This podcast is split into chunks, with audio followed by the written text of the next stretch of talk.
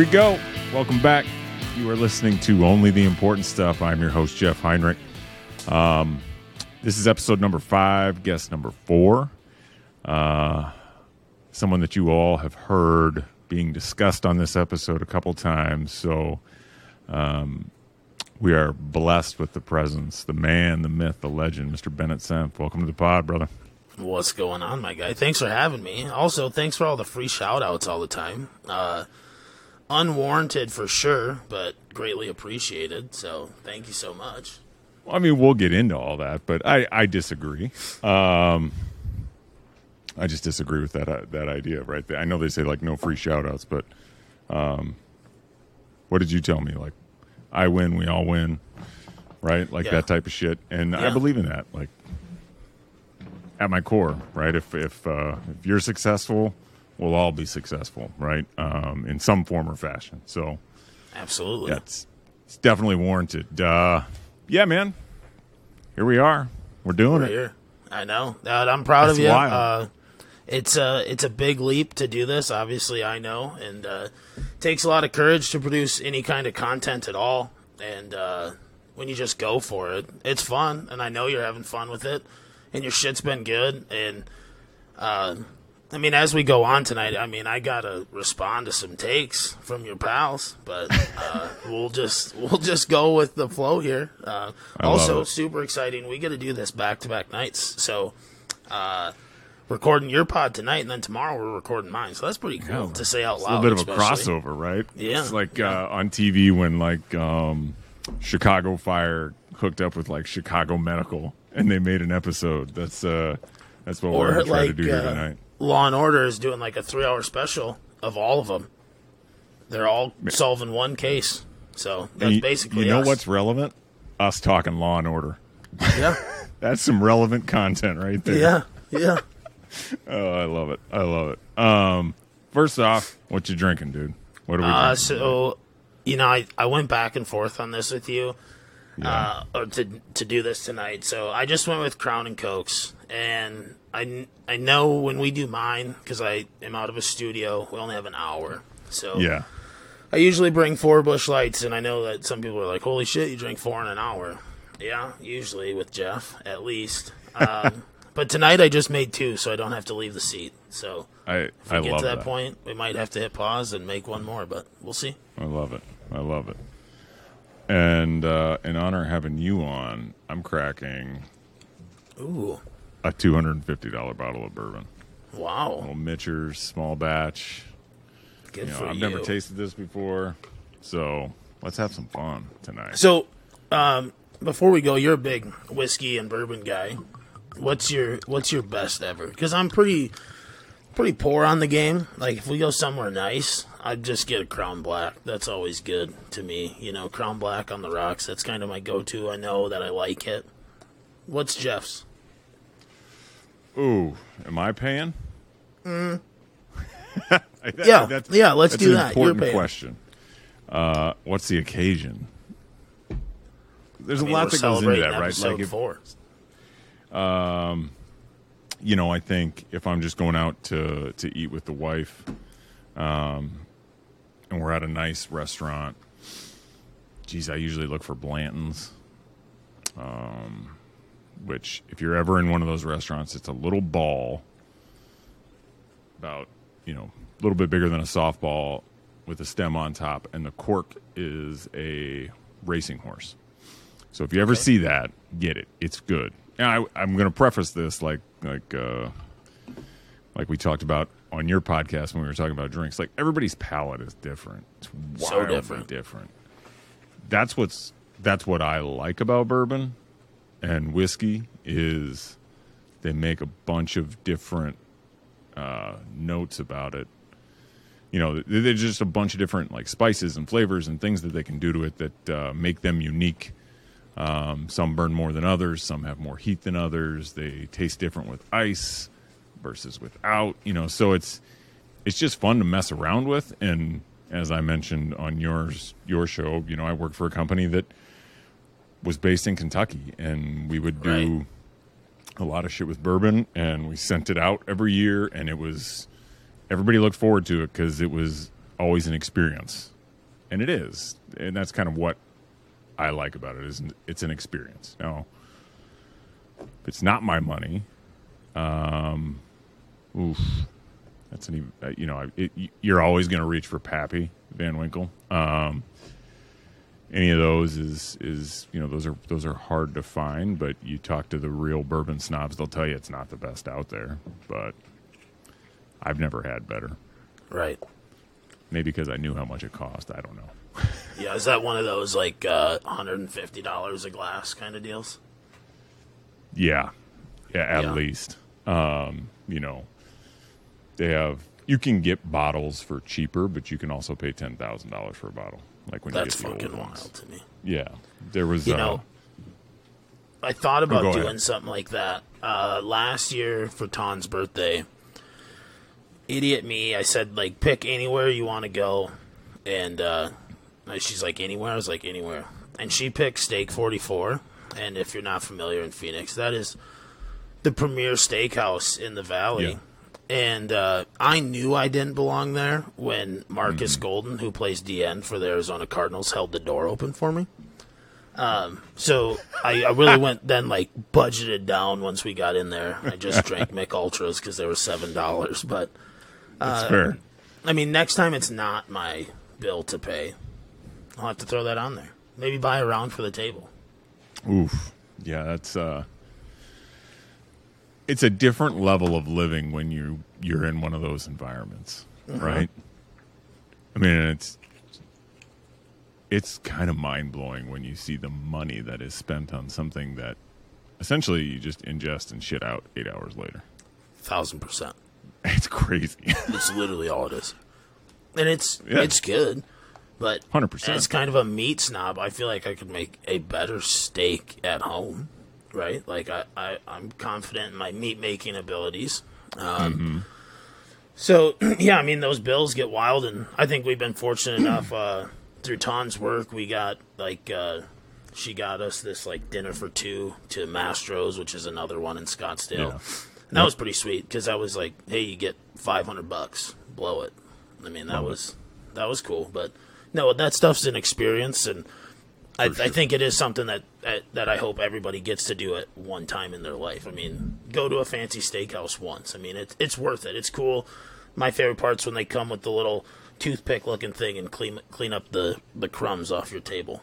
You know, mm-hmm. that's that's how simple I am. So Yeah, yeah, absolutely, absolutely. All right, well, look, like we're gonna get into a bunch of shit tonight, and I love that you're drinking your favorite thing to drink, or one of your favorite things to drink, because uh, we're gonna cut it cut it loose. Um, yeah, as uh, as my episodes have been going, I've always been doing a little bit of an intro for everybody. So, Yeah. are you ready for yours?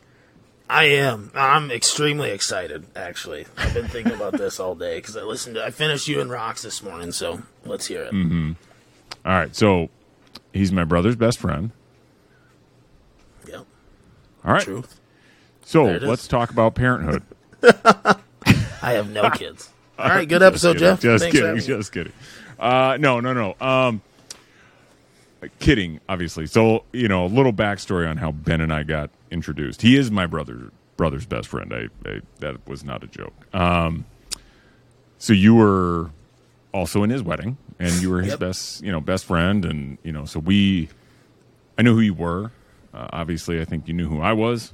Yeah, Um, but yeah, like at, at his wedding, we we got a lot more acquainted with each other, and you know, got severely intoxicated.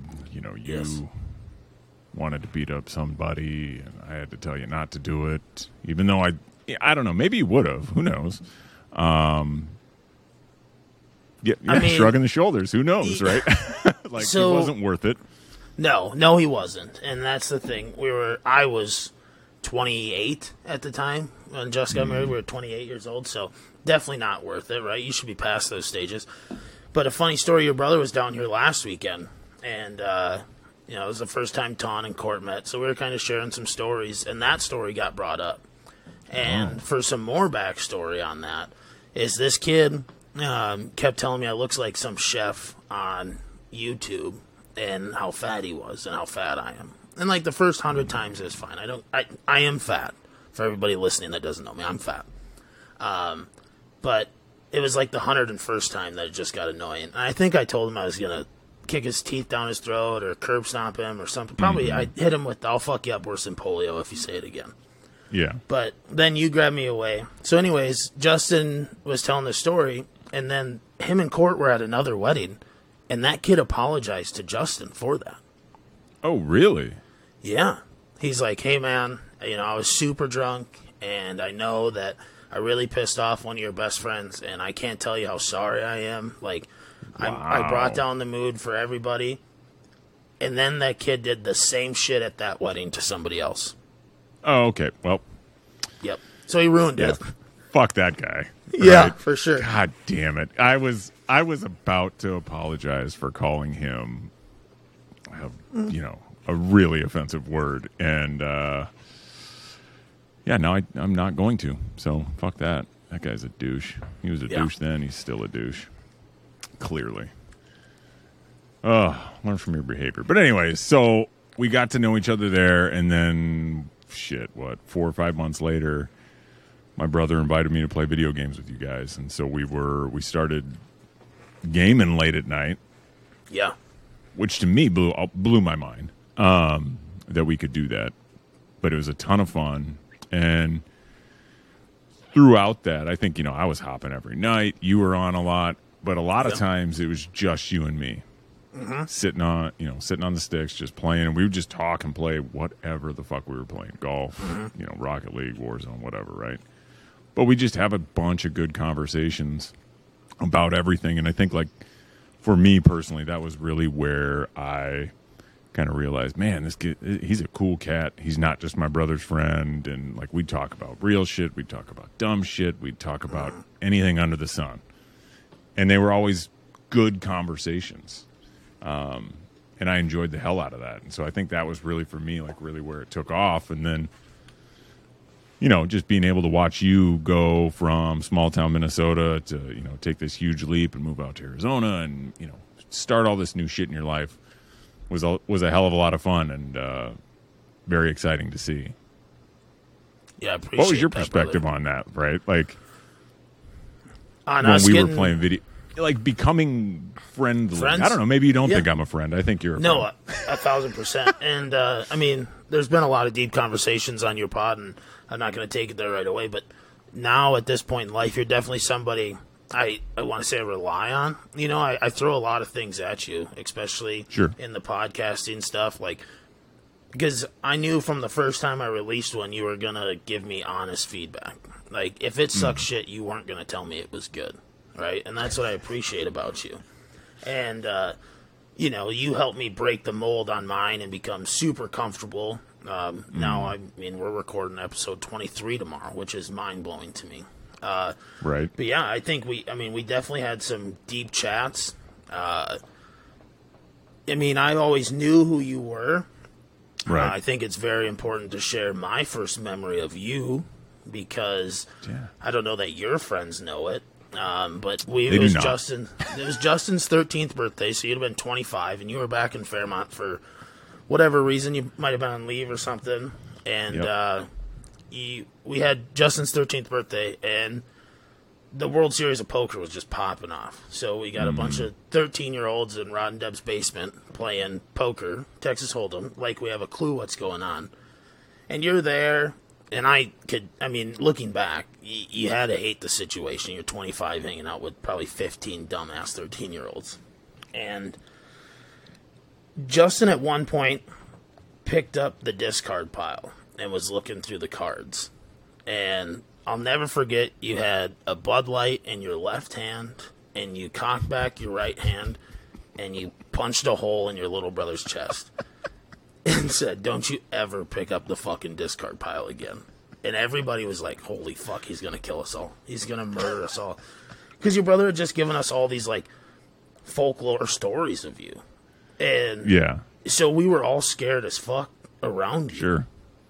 And then, I mean, fast forward to that, Justin's 18th birthday, we stayed uh, one night up at your place, and I remember then. I mean, I'm sure we're just saying stupid shit, and you're like, these guys have no fucking clue what life is. And I'm looking back, we didn't. We went to, I think, Deja Vu for Justin's 18th birthday and Mm-hmm. got him a lap dance at 7 o'clock at night because we were so excited to go to the strip club. So, Yeah. Yeah, and I when you told me that story of punching him in the chest, I totally forgotten about it. Uh, if I'm being honest. Uh, and I was like, "Oh man!" And then it like starts to spark memories, and I do remember doing it. And like, look, like you can't do that shit. That's No. That's that's that's cheating. That's getting an edge, right? Like, right. if somebody wants to show you their cards, go for it. But you don't get to just fucking look, right? If you're Right. playing in a tournament, you don't get to just get to check, right? Um, and yeah, he was at that age where I felt the need to be brotherly to him, right? Like when Right. he was a when he was a little kid, I couldn't, you know, fuck with him. Right. I just you know because he was so small, but he was getting to a, a an age and a size where it's like, look, you're gonna you're gonna learn life's lessons at some point. Might as well be from me. Um, and so I did. I tried to teach him things uh, when I was around. Sadly, I wasn't around enough. Yeah, sorry I scared you guys. No, I mean, it's good. uh, I mean, it, I don't play card games at casinos now because you only play slot machines. So, well, I mean, depending on who you ask, that that's where the money is. I mean, I do well. I mean, I don't want to brag, but Good for you. yeah, Good for you. thank you. Good for you. Um, ben thinks he can down 60 beers in 48 hours. Oh boy. I knew this was gonna come up too. and there's there's no thinking about it, Jeff. I know it can be done. and uh I mean I've seen it by myself done. Uh, there's a couple stories that stand out. Uh, St. John's University used to always have a case day uh, when we were in college, and a couple of our really good friends, uh, Ben and Hank Brown, they went there. And one of the memories that stands out the most is I might have been the first person in America to have COVID, and it was 2013. And I went Whoa. to, I went to, yeah, I brought it here. Um, No way. but I was so sick, dude. And I went to Case Day. And Friday night, drank a bunch, went to the bar. Saturday, I mean, we finished our case by like, I don't know, it was like two in the afternoon. And then we kept drinking. Um, so, so, I mean, I know it can be done. And then obviously last weekend, because, you know, I'm not, I'm not the smartest guy. Uh, that got thrown out into a group by Ty. Uh, he sent that meme. It was like, pick three people to drink 90 beers over the weekend. Ty's like, I got Ben. I don't need three people. And so then he put me at a number of 17 on Friday night. And I did it. And so at 30, I feel confident in my abilities. Uh, it's probably not the coolest thing in the world to be proud about, but I, I know I, Hey. I was built for drinking beer. Look, I can drink beer with the rest of them. Um, or at least I definitely used to be able to. I probably, you know, I don't, I don't think I would ever claim to do 60 in 48 hours now. Um, the only counterpoint I'll, I'll raise to you is when you were like, man, I'm 17 deep and you, you hopped, you were not sober. Oh no, I mean, but at the same time, I started drinking at probably four thirty, five o'clock after work on Friday, Yeah, and I got on at eleven. Right. It's, so I mean, that's pretty impressive timeline to down seventeen beers at thirty. Yeah, maybe those know? were too quick. I'll, I'll give you a little credit, like that. Maybe that maybe that was just super fast, and that's why you were buzzed. I don't know, but I just remember thinking, like, dude, this motherfucker.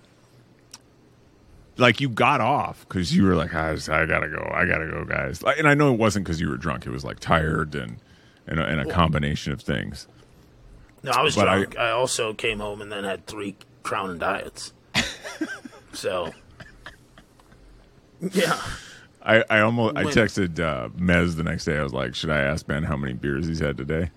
Right, like, and he's like, nah. Or no, I think he said go for it, but I was like, ah, I'll pass. Like, I don't want to push somebody into uh, blacking out. But um, that would be a wild feat I've done case day. I know it's a thing that's doable, Yeah. but I didn't back it up with another case the next day. See, and I mean that's where that's where the problem lies. Is uh, my grandma? She'll listen to this. Uh, she's a big supporter of me. She's always tells me, you know, hair of the dog. You got to bite the dog that bit you. And that's coming from my seventy-four year old grandma. You know, she's she's about it. And uh, so in the morning, so then I usually have a couple Busch Lights and OJs. And that really gets the day going. Brings Okay. you know gets you back to even. That's what I was telling you. You got to get back to even. You got to get Sure. that blood thin again, and then you can just go. Um, but yeah, I do have a problem. I drink too much too fast. I, I, I don't know how to just sip something. That's that's the biggest thing with me. So uh, this is turning into an AA meeting real quick, and uh, No, I'm gonna go dump quit. these out. No, Yeah, you haven't quit, which is a good thing. So yeah, man, I, I know you can do. I think you could do it, but yeah, it would be. It'd be a shit show. So yeah, no, it would for sure. Um, for for the sake of your relationship. I'm not going to challenge you to do it. That's for damn sure. Yeah, thanks. I appreciate that. Uh, that's that's kind of you. Yeah, no.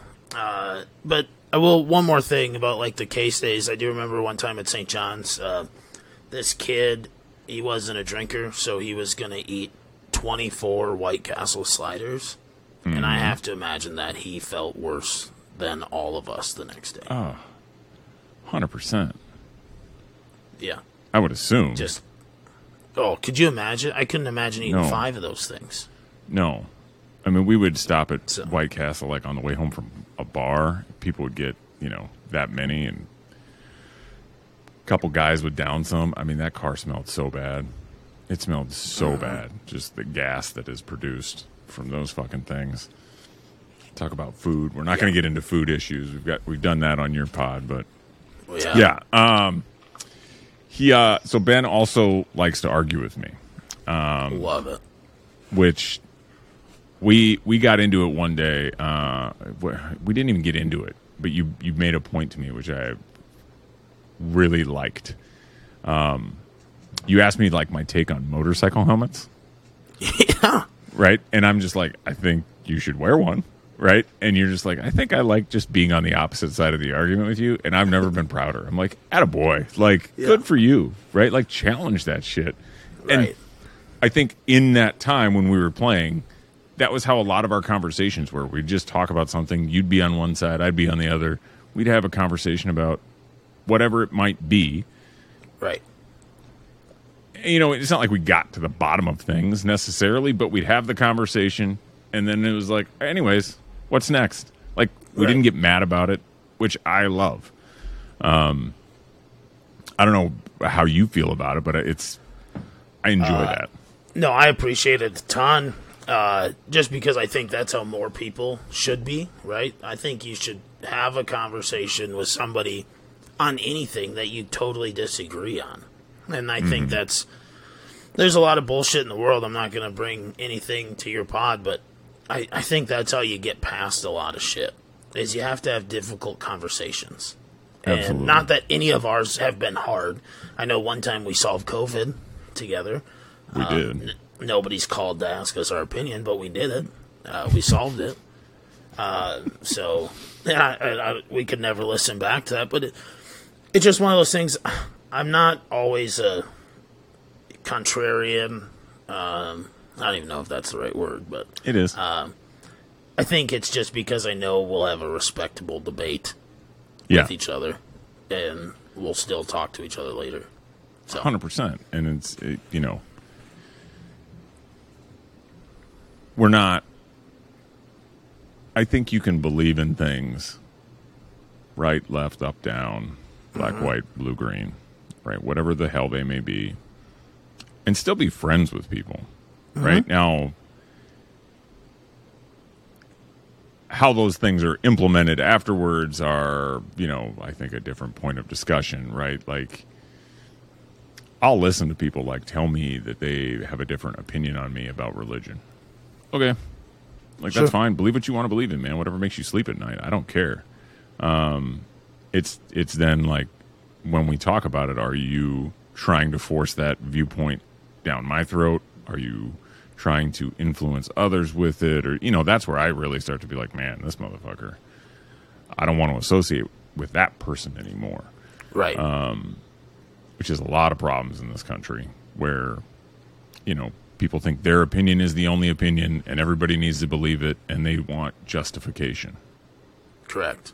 or whatever it may be, right? Like they want some some reassurances from others that they're right, and yeah, I mean, just nobody's hundred percent right. Really, I mean, unless we're talking like two plus two equals four, then someone is definitely right. But Yeah.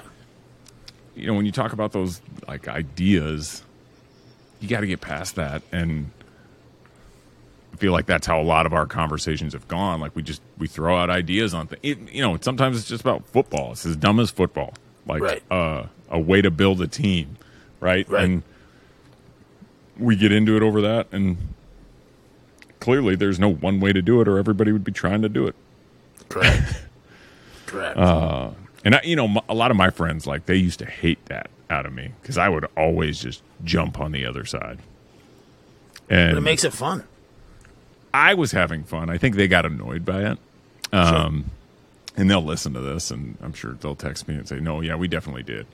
Um, and so I kind of like stopped doing it because I could tell there were times they're just like, "Jesus, dude, again," Right. uh, and that was me taking it too far. So I had to learn. no, and I Those don't. ni- I also couldn't imagine being friends with people that agreed hundred percent or liked everything that I liked.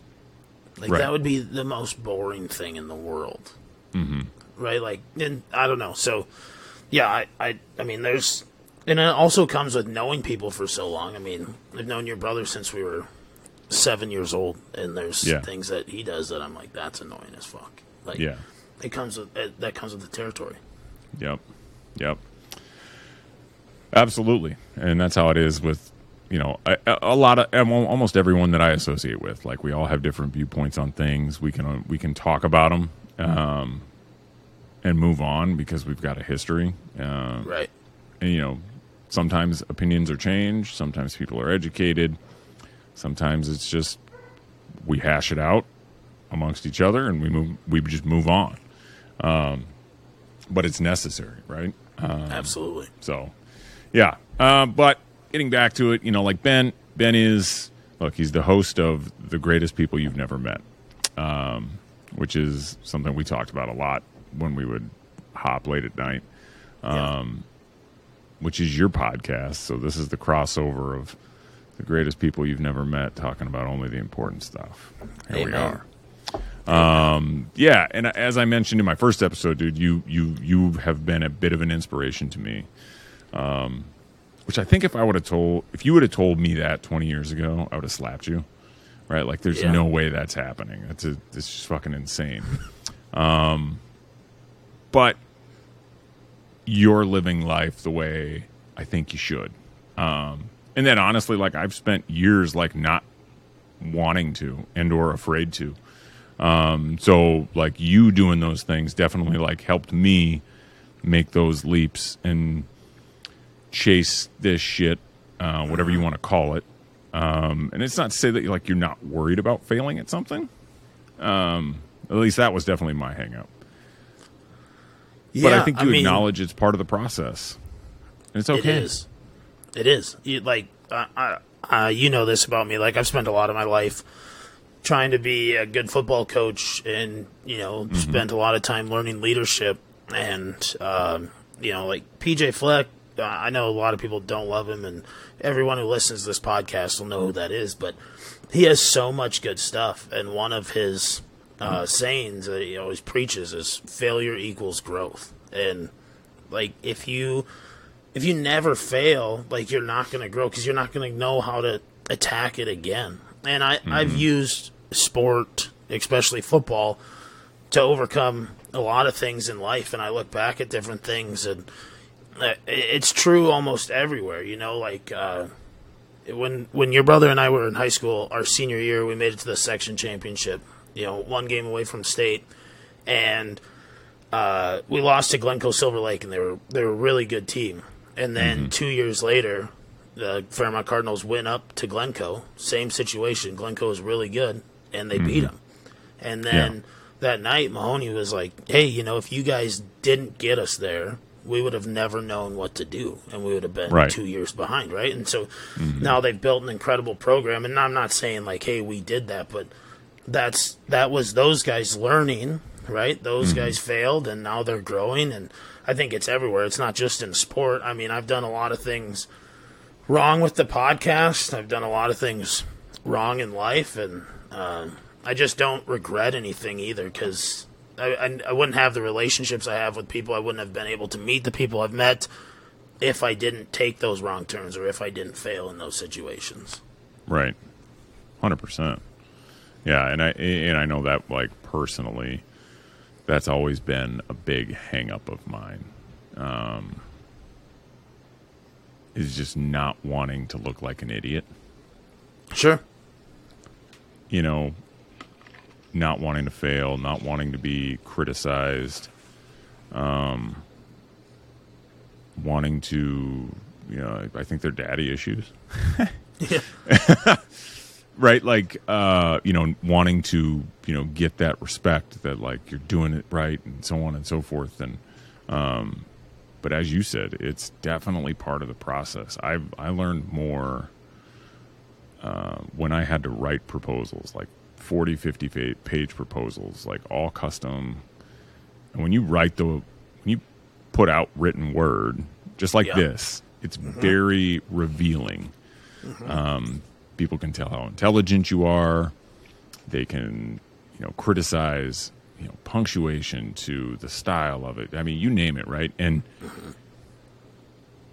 I used to be so worried about turning things into my boss and like getting his feedback. And that's not even the guy who's like approving the sale, like saying, "Yes, Right. we're going to buy from you." It was just like somebody else. Mm-hmm. And it took a while to get over that and I, I eventually did, but it took a long time to get over that, and it took a long time to get over like doing this. I've been staring at this fucking mic for a year, Right. like And a I think- whole year looking at this thing. and I think everybody's different, and everybody's got different pushers. Obviously, um, I mean, throughout my life, like there's like little check marks that I like. I really enjoy proving myself right, but I really like proving other people wrong, and that's something that mm-hmm. drives me daily. Like, uh, you know, mm-hmm. there's just different things in life, you know, little check marks. I remember, you know, okay, went and played college football. A lot of people said I couldn't, and I, I did it. Got a scholarship. I did all those things.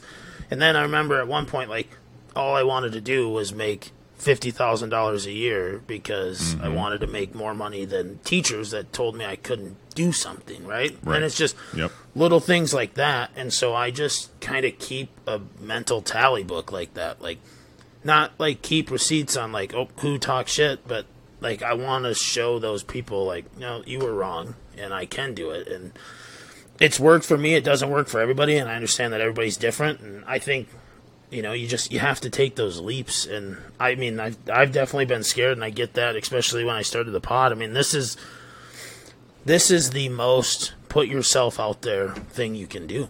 Like I know you said in the first one, like the world's not going to listen to this. That's true, but they could. For sure. Like everybody could, and Yep. then everybody's judging you, and that's not easy to do. But I mean, I like I said, it works for me. Um, that's how I've pushed through things.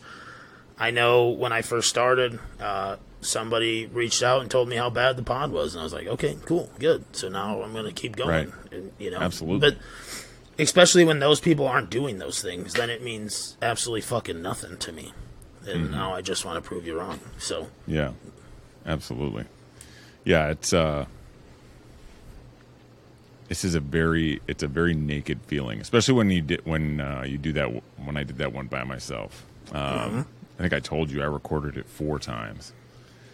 You know, didn't like the sound of any of them. I didn't like the feel of it. Didn't like you know what was coming out of my mouth because it was it just felt like a lot of verbal vomit. Um, which it was in some respects. I get that. There's some some long winded points that I was making there, but um, yeah, that was probably the most raw I've ever presented myself to people. I've Yeah. always worn a mask, right? Like you had this thought of who I was growing up, right? Right. And I think a lot of people did.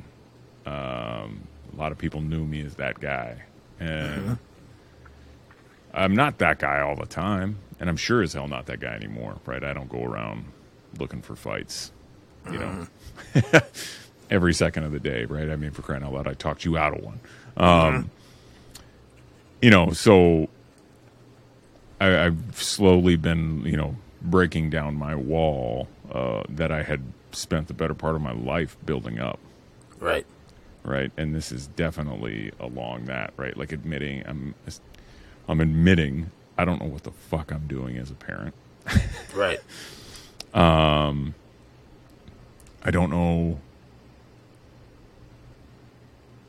I, like I don't I don't have a father to like talk things through anymore, right? Like you're just and a lot of people are in that situation, just winging it. And Yeah. it's okay, right? Like and I want my kids to know that that like I'm trying Right. with what I got, you know. Um, but at the same time, like, there's not like we just don't talk about that shit enough. And I know you don't have kids, and so it's Right. a little, you know, off base for us. But you know, we don't talk about that stuff enough, and you know, we'll get into it with you at at at a, at a point here. But you know, it, Right. it was definitely.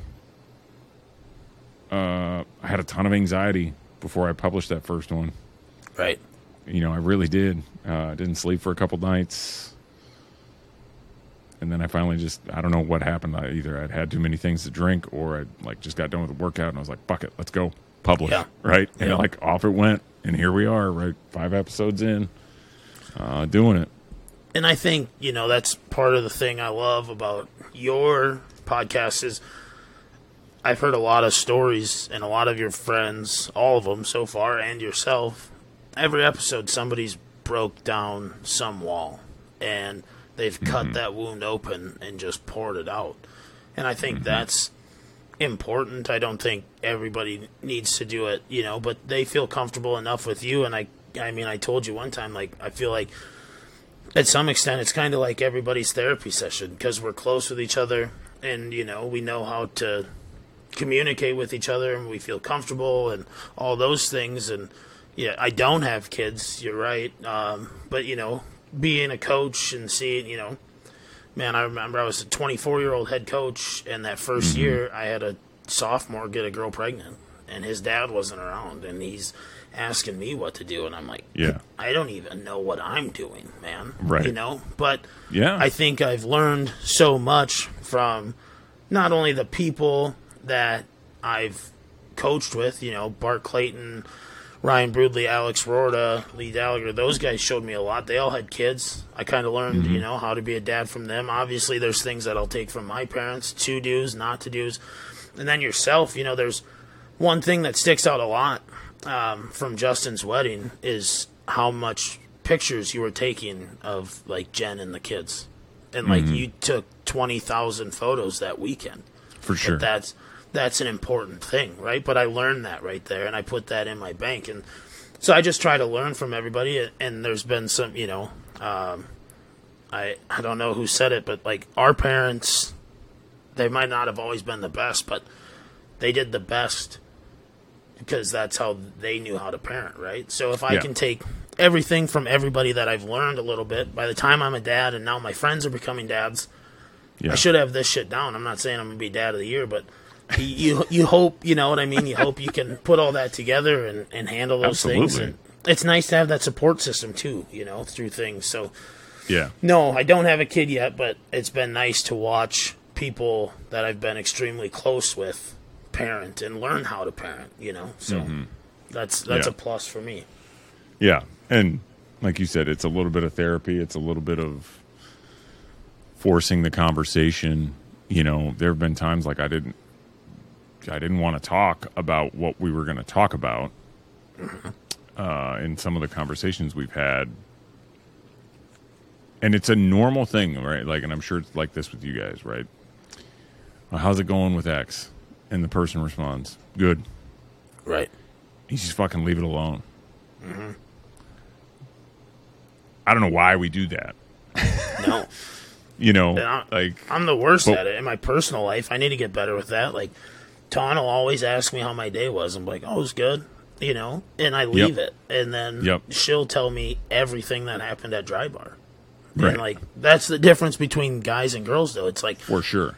Is it really worth sharing the cold calls I made or the customer visits? No, No. but it's important to her, you know, and she Yeah. wants to know those things. And it's something Yep. I struggle with and something I'm trying to get better with. But you're right. I think that's just a man thing, too. You don't want to, I don't know if it's looking like a pussy in front of your friends or what, but people don't like to oh, tear down those walls in front of people, man.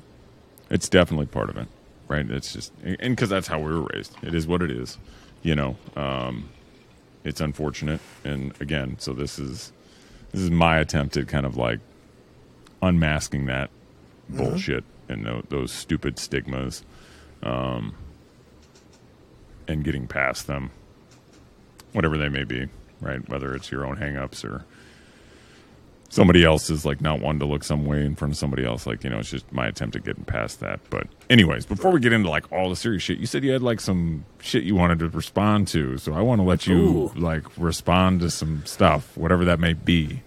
All right. So first off, I loved that Rock was drinking Irish whiskey and ginger ale. That is Yeah. one of my. I I know I have like a, probably a hundred top five drinks, but Yep. that's on that list, and that's not a common one. I uh, loved that. Also, the state fair, dude. I've never been, never went to the Minnesota State Fair. I have no inkling to go. Uh, the Arizona State Fair, I think it starts next week, and it's like a whole month long. Um, I have no interest in going. Uh, Yeah. It's just one of those things. I love being in crowds, love going to big concerts, love going to games, but Yeah. I don't give a shit about getting Martha's cookies, man. I don't Right. care about the butter statues, just none of that. And I know, like, my sister is a huge state fair person. She's gone Sure. a couple times this year, and she Yeah. loves it. That's cool. That's her thing. I don't. Yeah. I. It's not. I've never had, and I think part of it was always being. It's always football season too. So Sure. playing ball and then that. coaching, right? So like, I never had a chance to really go, and then I was like, yeah, I'm good. I never really thought of that angle, right? Because growing up, we never went, right? And one of our buddies, who was heavily involved in football, he never went, right? And so, it, like, mm-hmm. that makes sense now. And I also think it's way more of an in-state thing or in-state metro thing For sure. than a full state thing. Right. I couldn't imagine driving from Fairmont, Minnesota, up there for that fucking mess. No, and I mean, obviously, I have friends who are in 4-H. I coach kids who are in 4-H, and that's what they live for, right? Like you go show your pigs or your cows at the state fair. But Sure. yeah, dude, I would never drive two and a half hours to wait an hour and a half to get in there to not be able to move. That would drive me in fucking sane. And to Charlie's point, it's not always it's not all like that, but again, like most of that state fair is not about what it was originally intended to be, right? Right. Like I think of and it was the same it's essentially the same take I had on farmers market. Like originally uh-huh. it was an, a place for people who don't have like a, a, shop or a store to come and like show off their wares uh-huh. and or to show off like the cows that they can breed, right? And to like get people to buy their livestock and all, you know, Right.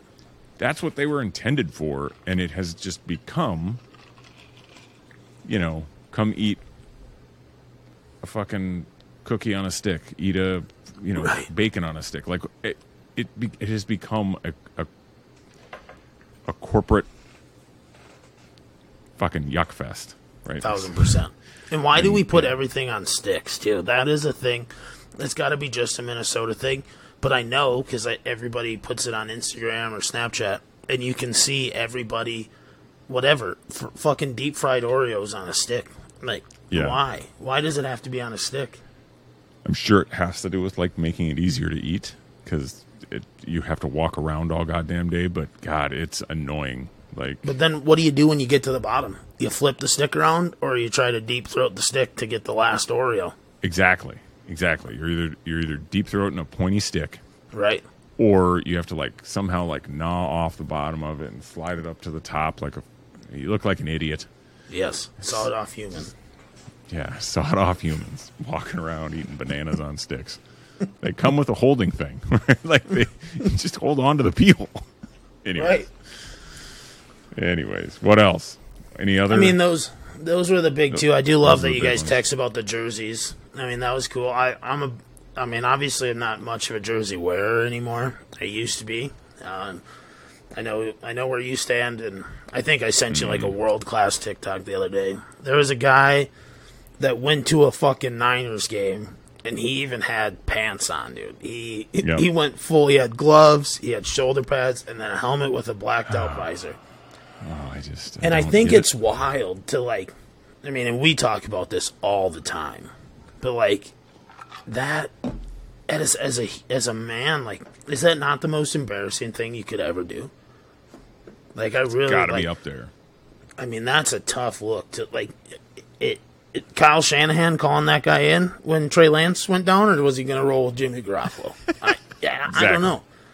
But Exactly. no, I do I do appreciate that you guys appreciate the jerseys because I think it's a thing that people your age especially don't. Uh, So many people are traditionalists on jerseys, and I love I love what the Gophers do now. Like they never wear the same combos. It always looks Mm-hmm. clean. The PJ's done a lot of cool stuff. I do hate the new Michigan State stuff. I'm with that. Oh, Um, awful.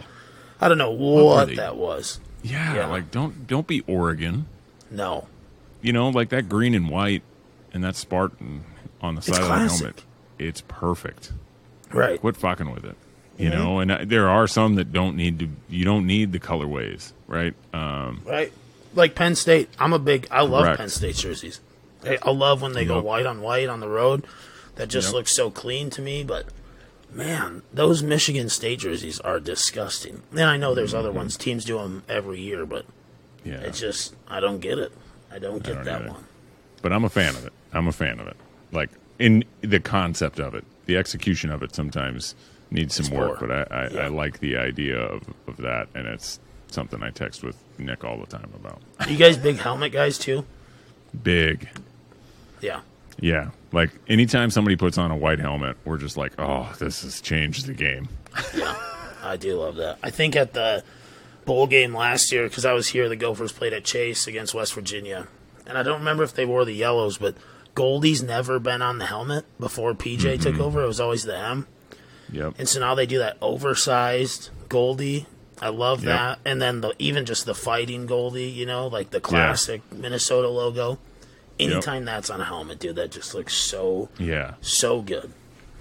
Well, and they're unveiling the white helmet this year. Uh, I think it's with their black uniform set and a white Yeah. helmet, and that's going to look fucking bad. It is. It's going to look bad, my man. Yeah. All right. Yeah, those were the big ones. I mean, those. I mean, nothing crazy, but yeah, the we're state not. fair thing was just I, I, the the difference in opinions on your pals on the state fair was was pretty wild to me. So I, I think I'm with Nick. Like I could give a shit about state fair. Sure. And you said TC's Yeah. never gone too, right? So No, no. And he asked us, he's like, is that weird? And I think I was just more astounded that he'd never been. right, It just, it seems like something at some point you would have stumbled upon having lived here almost your entire life. especially with But- kids now. Yeah. But I, you know, he doesn't live here again. So that gets back to my metro versus outstate thing.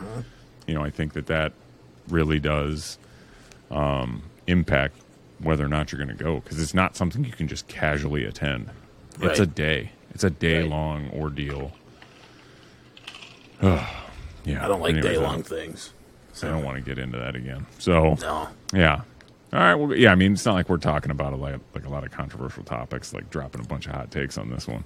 no. Um, Yeah, like no, but like getting back to parenthood, like we'll get back into that, right? I know you don't have kids, you know, so I, I'm not sure how much time like we'll we'll, we'll even spend on this, um, but I'm assuming, I sh- and I shouldn't assume. I'll just ask you, like, what's your position on kids? You going to have them at some point in your life, or would you like to have them? Do you not want Oh, to yeah. have them?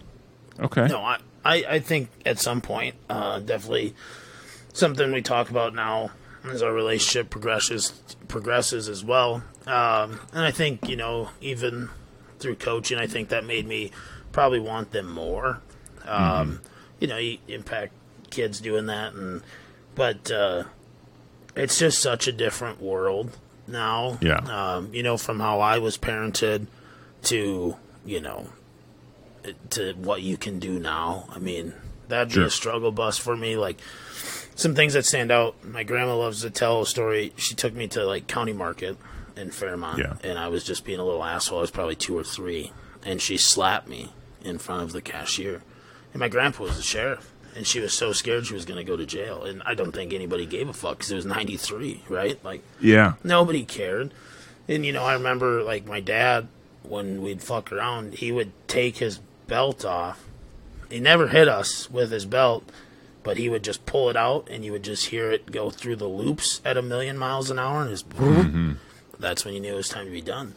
So I mean, there's just there's just different things that's like, man, like, and then to watch like you have young kids, and especially Bart, like being around him, like the things that they're into or the things that they say, like it's just a different different things you have to address, and that's I mean I, I can't imagine how hard some of that shit is, and like with Rocky when he talked, you know, about getting a divorce, and one of his kids asked, like, "Well, if you and mom are still so good, like, why aren't you together?" Like, how do you how do you explain that? You know, like that Right. shit's tough. So, I think there's a lot of challenges that come with it that obviously I'm not looking forward to. But I don't, you know, people always say, "Oh, I'm not ready for kids," or uh, "We're ready." I don't think you're ever really ready. I mean, you can Yeah. probably attest to that. So, No, you're definitely that, and that was my mentality. Um, was I want to be ready to have kids. I want to have X amount of money. I want to have this amount of status in my life. You know, blah blah blah.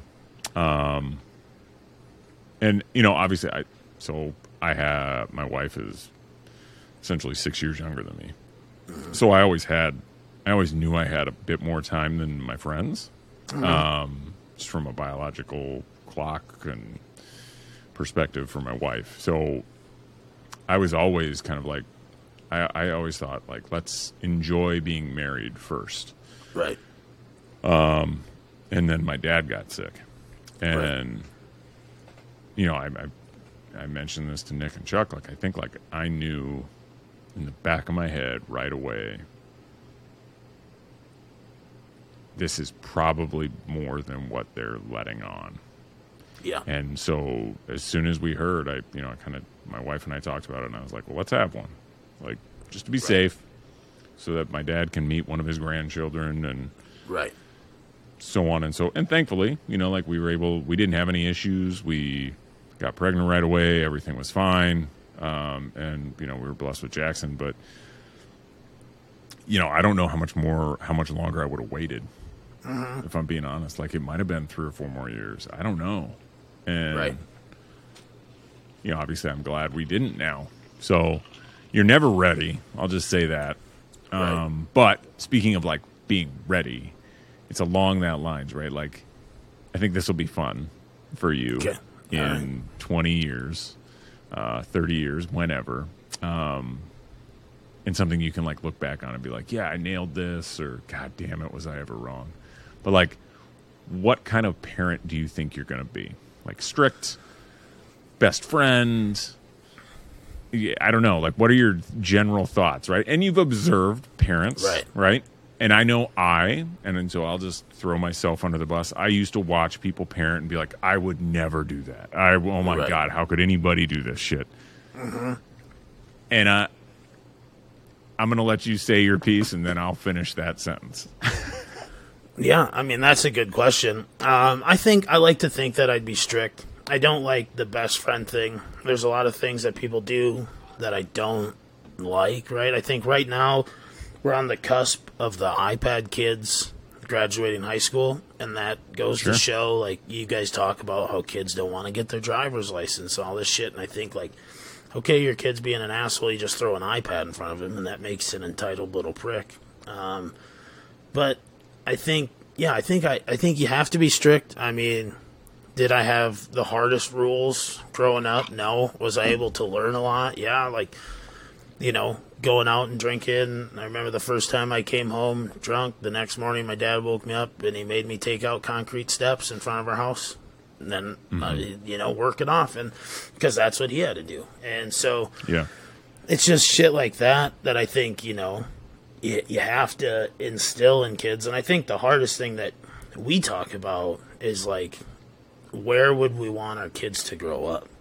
You know, we're both from rural America, um, Sure. and uh, obviously now we live in Scottsdale, and I, I don't think that I would want my kids to, you know, go to Chaparral and drive a beat up pickup truck, you know, and you worry Sure. about all that stuff. And not that I want my kid to be a big fish in a small pond either, but there's something. There's something that sets a lot of Midwest people apart, and I think it's it's growing up in a community. And I know you and I have talked about that uh, Yeah. in our in our on my pod, and I think that's the biggest thing that that that I think about is you know not necessarily how I'm going to parent, but where I and how I want that kid to grow up. You know, uh, there was definitely Sure. struggles when I was growing up, and I hope that I can you know provide less struggles for my kids. But I also think that those struggles help make me into the person I am, and so I'm very happy for those things now at 30. Yeah. So I don't know, man. That's a that's a good question. I would love to pose that to all of our friends. I mean, I know Justin Cord are on the cusp of having a baby as well, and like even Yeah. to him and you know the friends that I have that have kids. You know, I see some of them they Sure. let them run wild, and some of them they're pretty tight on them. And I don't know. It's I think it also you have to. It, it probably comes with your kids' personalities. You know, I look at me and my two sisters. We're all very different and uh, you know I'm super outgoing and uh, talk to anybody. And my middle sister Haley is not like that. She's super shy and reserved, and she was kind Yeah. of the same way. She didn't want to get her driver's license forever. And then my sister Sam was kind of like me. Um, but I mean, we're all very different people. So I think I don't know. I think it, it, there's a lot of factors that go into how you're going to parent. Hundred percent, right? Um, Hundred percent. I think. So yeah, to finish my sentence, right? I had, I want to say I had very similar, a very similar thought process as you, right? Like, my kid's never going to get a screen. He, he, she, right? Like, I'm not going to buy him all the toys in the world. Uh, you know, he, they can play with a box and a stick, right? Um, and so I I- just know, like from my personal experience, all that shit goes out the window Sure. without question, right? Um, like you mentioned on your podcast, right? Like you, with, with respect to like coaching, thought you were going to do it one way. You get into the situation and you realize you almost like immediately fucking pivot into something else for what's going to work for your situation, and Oh yeah.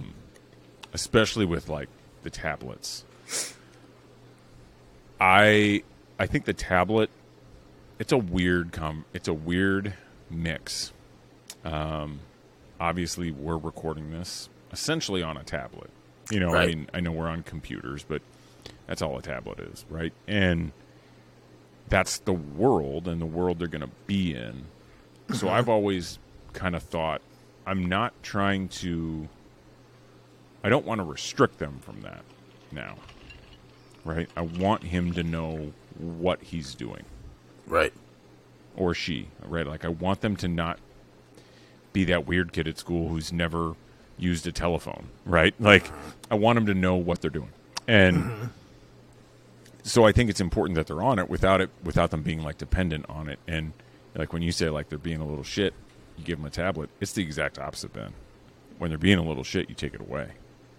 Sure. And you you want to talk about discipline, man? These kids freak the fuck out. Like, what was your heaven in? Could you imagine getting punished in when you were growing up and having your parents tell you to go outside and play? I mean, that's what we're doing, right? So That that's essentially what we tell our kids. Like when they screw up with the tab, and like you take away their tablet. All right, well, go outside and play. right. Right? It's you don't get to use this piece of technology anymore. Go come up with fun on your own. Right. And it, is it a crutch at sometimes for parents? I think sure. I know we're guilty of it at times. Um, and you know we set those little screen limit things on there sure. to kind of. It's not necessarily to prevent them; it's to remind us, like, geez, the kid has been on it a while today. So, mm-hmm.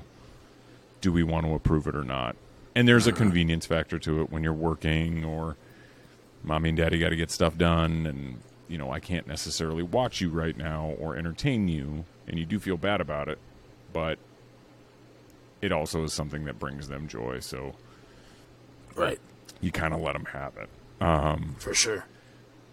But yeah it's a weird mix man of like everything you thought you were going to do you realize quickly you know you're probably not doing that as much as you would have originally wanted you know and I, Sure. I hope for you everything goes perfectly you know and um, And it's not. you raise I your kids exactly how you want to how you want to Right.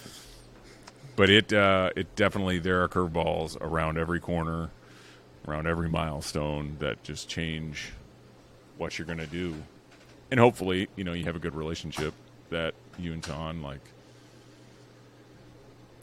talk about those things and are on the same page that's like the most important thing from Yeah. my perspective and something that like Jen and I really like were on board with at the same time right like I grew up Right. where um P.S. I'm cracking a Busch Apple Nice.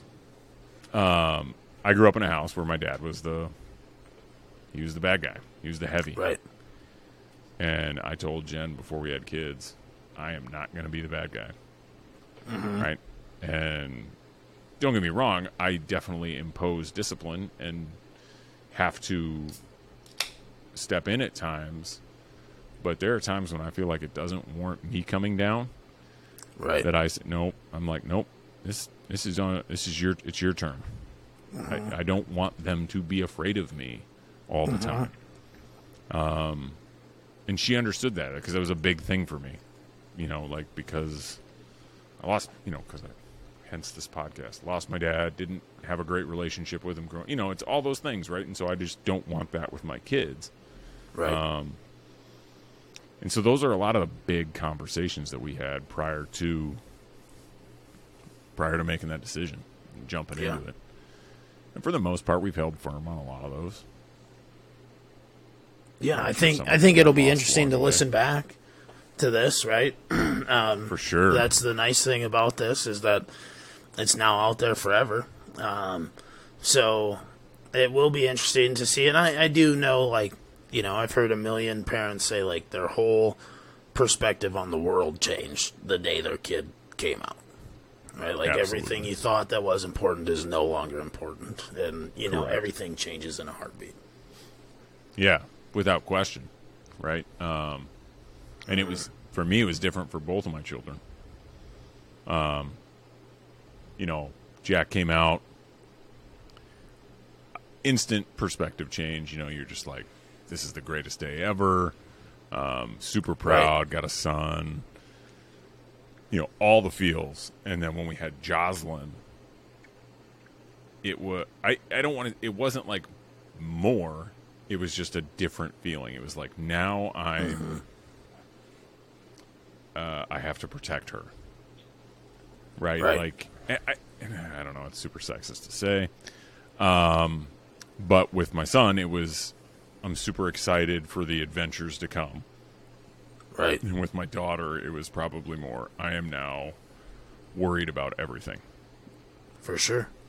as And I weird think as that's that the is. whole the whole girl dad versus boy boy dad thing. I think there's a lot of truth in all the hell we raised.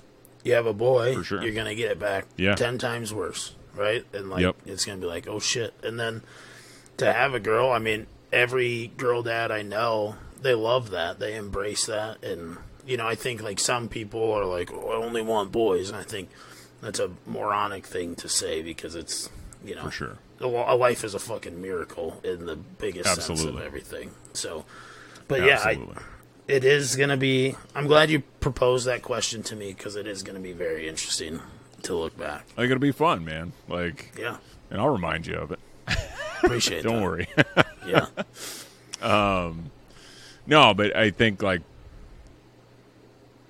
you, you've touched on it a couple times, and I think like I, it is a good time to like just dive into it, right? Like, but you were a coach, right? Another thing that I'm just fixated on and fascinated with in life is leadership, and um, I think coaching is a small microcosm of leadership uh, styles, right? And Yes. so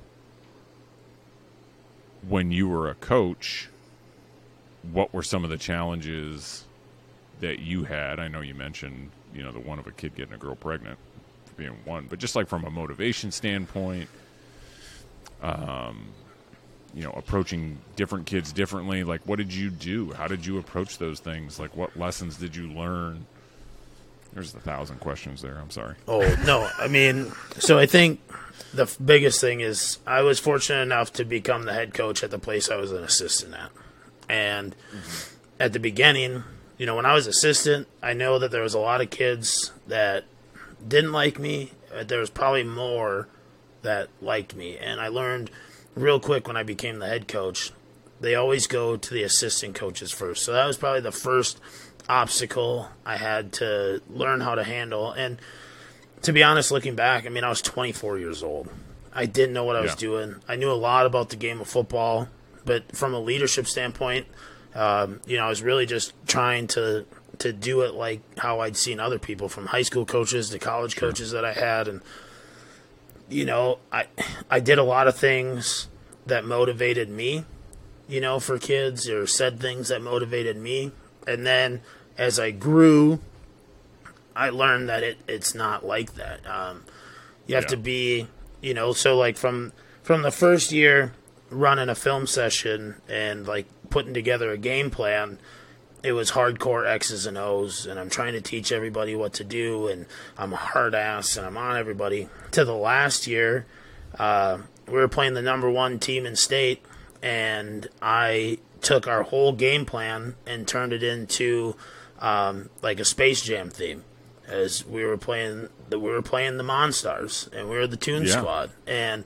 Sure. I bought all the little uh, purple Kool Aid things, and I put the Jag secret stuff on them, and I handed them out at practice. You know, like I love so you that. learn how to tailor those things, and and kids are so different, and you know it, was weird to be at a small school like that and to realize like truly how much kids are still going through different things. You know, there's a lot of factors into. I mean, a lot of kids don't have great home lives, and Yeah. uh, I wish I knew. Obviously, I think everybody, when you get to, you know, I, I hope I'm not done coaching. It's something that I'm working really hard to get back into. But at that point, when I was, you know, done being a head, there was like so many things like, oh, I wish I would have done that differently, or wish I would have handled this differently. And I think there's also things that I did that I'm extremely proud of. Like, you know, a, a kid had all the talent in the world, and he just always wanted to quit. And I remember an old coach was like, "Just let him quit." And I was like, "Well, if we just let him quit, and then we give up on him, and mom and dad have given up on him, who the hell's Yeah. the kid got?" You know. So it's like right. it's little things like that, and I think, you know, obviously that stuff was a hurdle, um, but I think tailoring it to who the kids are. Like you remember when Yeah. Baby Shark came out, that song when that blew up a couple years ago. I hated it, but for Yep. some reason, these nine through twelfth graders thought it was the greatest thing, and we had to have it on our practice playlist, and I hated it. And like that's that's another thing, you know, like it's just like tailoring everything to who these kids are to find success. And mm-hmm. that's that's the hardest thing you can do because i think if you're stuck in a leadership way no matter what you're doing you're gonna fail. You have to take you know pull from here pull from there and pull it all into one thing and i mean i i can't tell you how tough that was but it showed you know the results showed. we didn't win the most games in the world but from where we started to where we ended, you know, uh, the second to last year I was there, we won our first playoff game on the road in 30 years. Like, that was incredible. And a week Yeah. before, that team beat the hell out of us. Sure. But I made up a lie and said that that team pissed in the dryer in the opponent's locker room, and then they got all pissed off about it. And then, but then at the same point, we left that locker room. My quarterback, he swept, and, and that locker room looked immaculate, right? So it's just little Yeah. things like that where you had to just tailor them. And I think you know the hardest thing was the COVID year. That couldn't have happened Yeah. at a worse time for me, uh, for our team. We were on such a such a trajectory up, and the guys were all bought in, all the kids were bought in, and then you go into five months of not being able to see them, and Yeah. you know you have to, you know, I used Snapchat. I put them all into a group because it was the only way I could know that they would see something, and I could see who Sure. looked at it and who didn't do stum- something. And so I think you just it, it made me learn how to be adaptive to people. But I mean, I could Yeah. go into a million challenges, but I mean, parents are a tough one, man. They For sure. they'll they'll make and break you, and they they Yep. still do it to this day everywhere. You know, I've shared on my pod. I went to Chandler versus Hamilton down here. That was number twelve in the nation versus number two in the nation, and there's parents Mm-hmm. yelling at the head coaches, and it's like. Mm, these guys make a hundred thousand dollars a year to coach football. I think they know what they're doing. You know, Right. Yep. Yeah, I mean, I love that.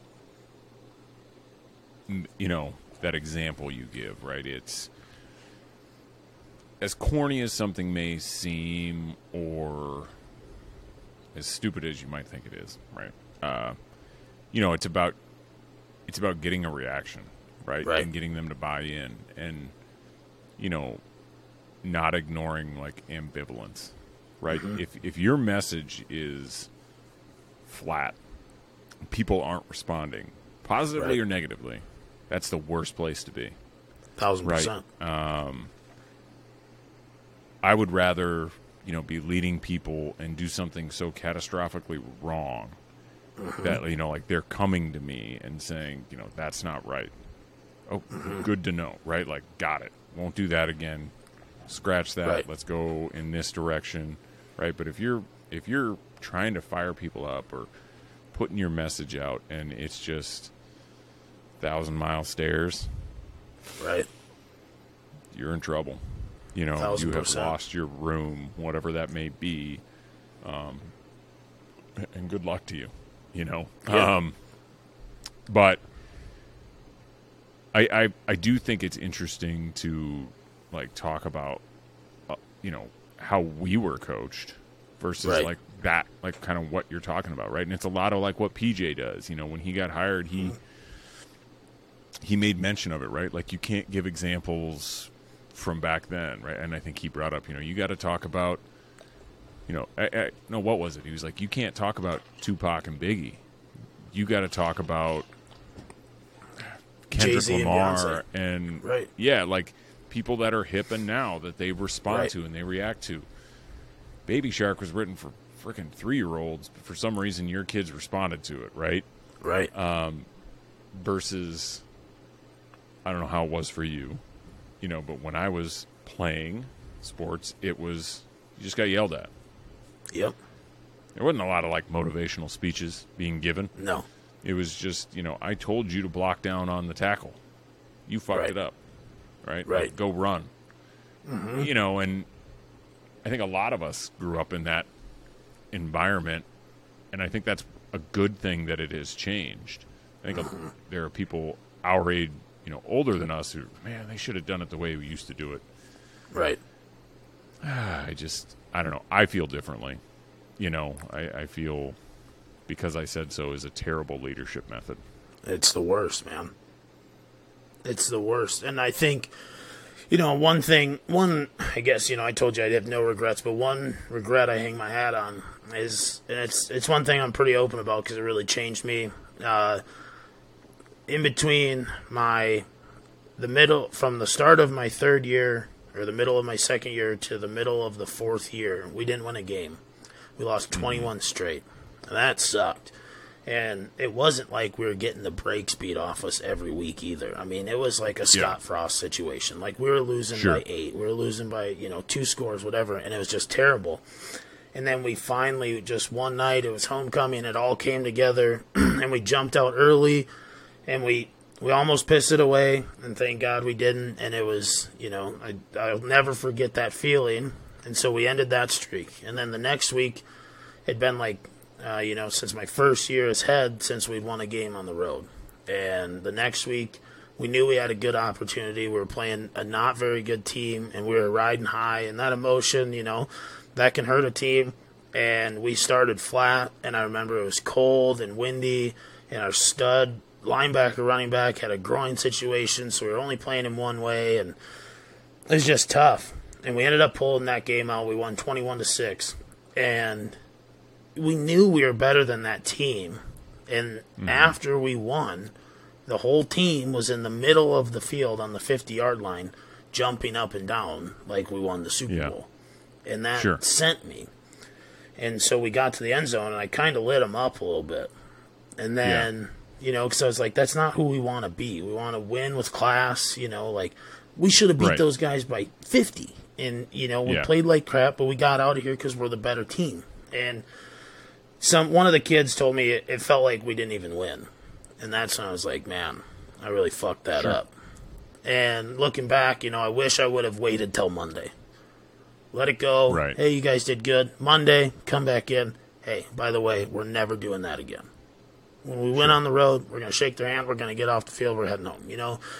Sure. And then we went on a two game skid, and then we came back and we won that playoff game, and it all worked out in the end. But the, to hear a kid say that, like, yeah. You know, because I felt that now about coaching, I got to a point where somebody was stealing my joy, where you know parents were making yeah. it so damn tough that it was no longer fun and then to look back and be like, wow, I, I did that to a group of kids, and that and that sucks. And luckily, I'm still close with a lot of those guys, and they reach out. You know, it's like a big brother sure. thing because I'm only you know ten years older than them, but you know, it's uh, yeah, that that one stings and that one that one hurts, but uh, it's a growth thing, right? You know that yeah, absolutely. If I ever get the chance again to be a head coach, I'll never do that. I know we're gonna wait yeah. till Monday. You know, we'll address it later. So, yeah, but I think that comes back to like how would we have been coached? You know, if we would have done oh. that, you know, in, in college yep. or in high school, it would have been the same way, and that's what I resorted to. So, hundred percent.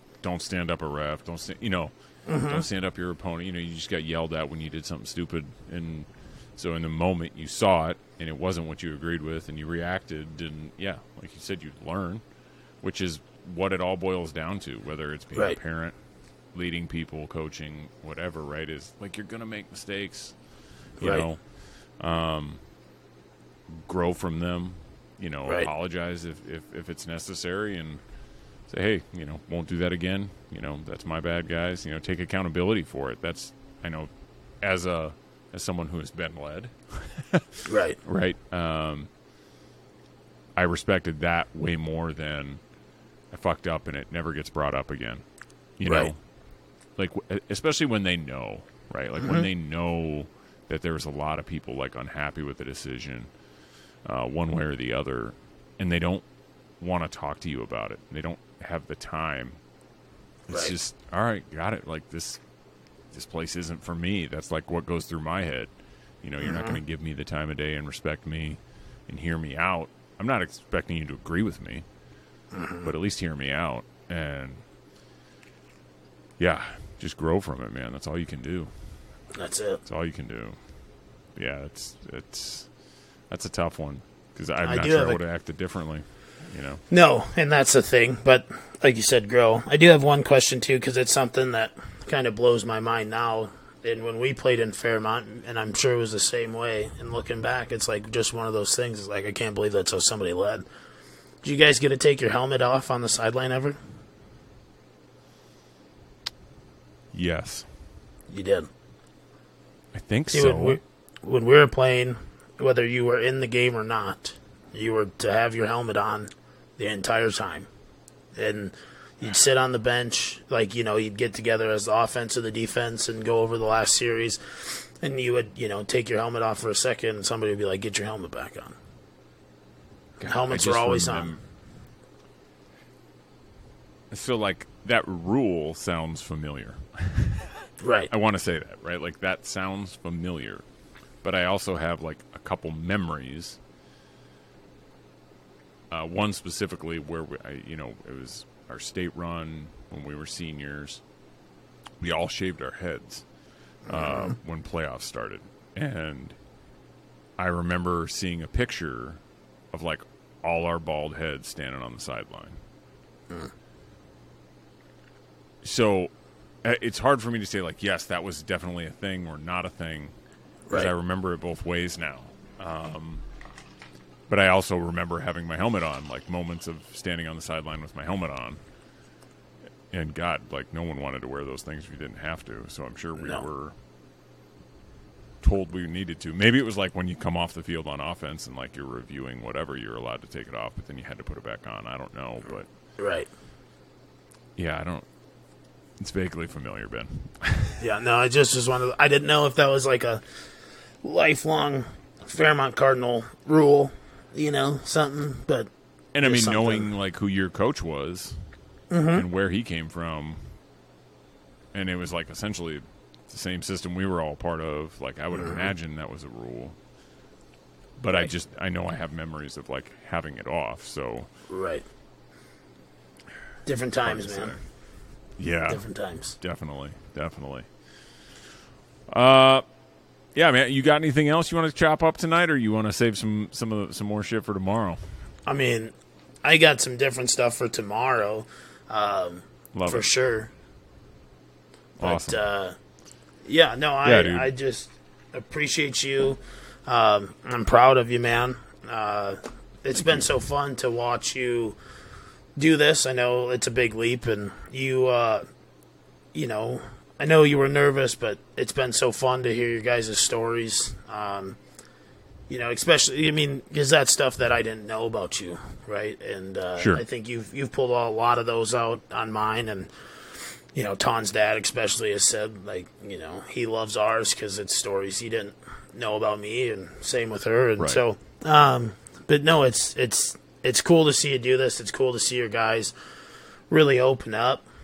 Um, I mean, especially like you know, especially you and Rocky, because that stuff that you know most people probably don't know. You know, those stories are Right. are pretty pretty tight to you guys, but it's just also very funny, you know, to hear your Fairmont friends' stories and then compare them to like our stories because they're essentially the same. Only we had cell phones, Right. You know, we didn't have to be in Yeah. a Dom's room, you know. But oh man. yeah, man, it's Yeah, a it's a good journey, and I'm I'm uh, extremely excited to see where this goes. And yeah, I I can't thank you man. enough. I mean, it means the world that you think so much of me, and it is funny to think back if I was you know a little mind reader, 13 years old, tell you, hey, I'm gonna have a big impact on your life someday, uh, or vice versa. That's a that's a hilarious thought that right? I'll keep in my Isn't it? head forever.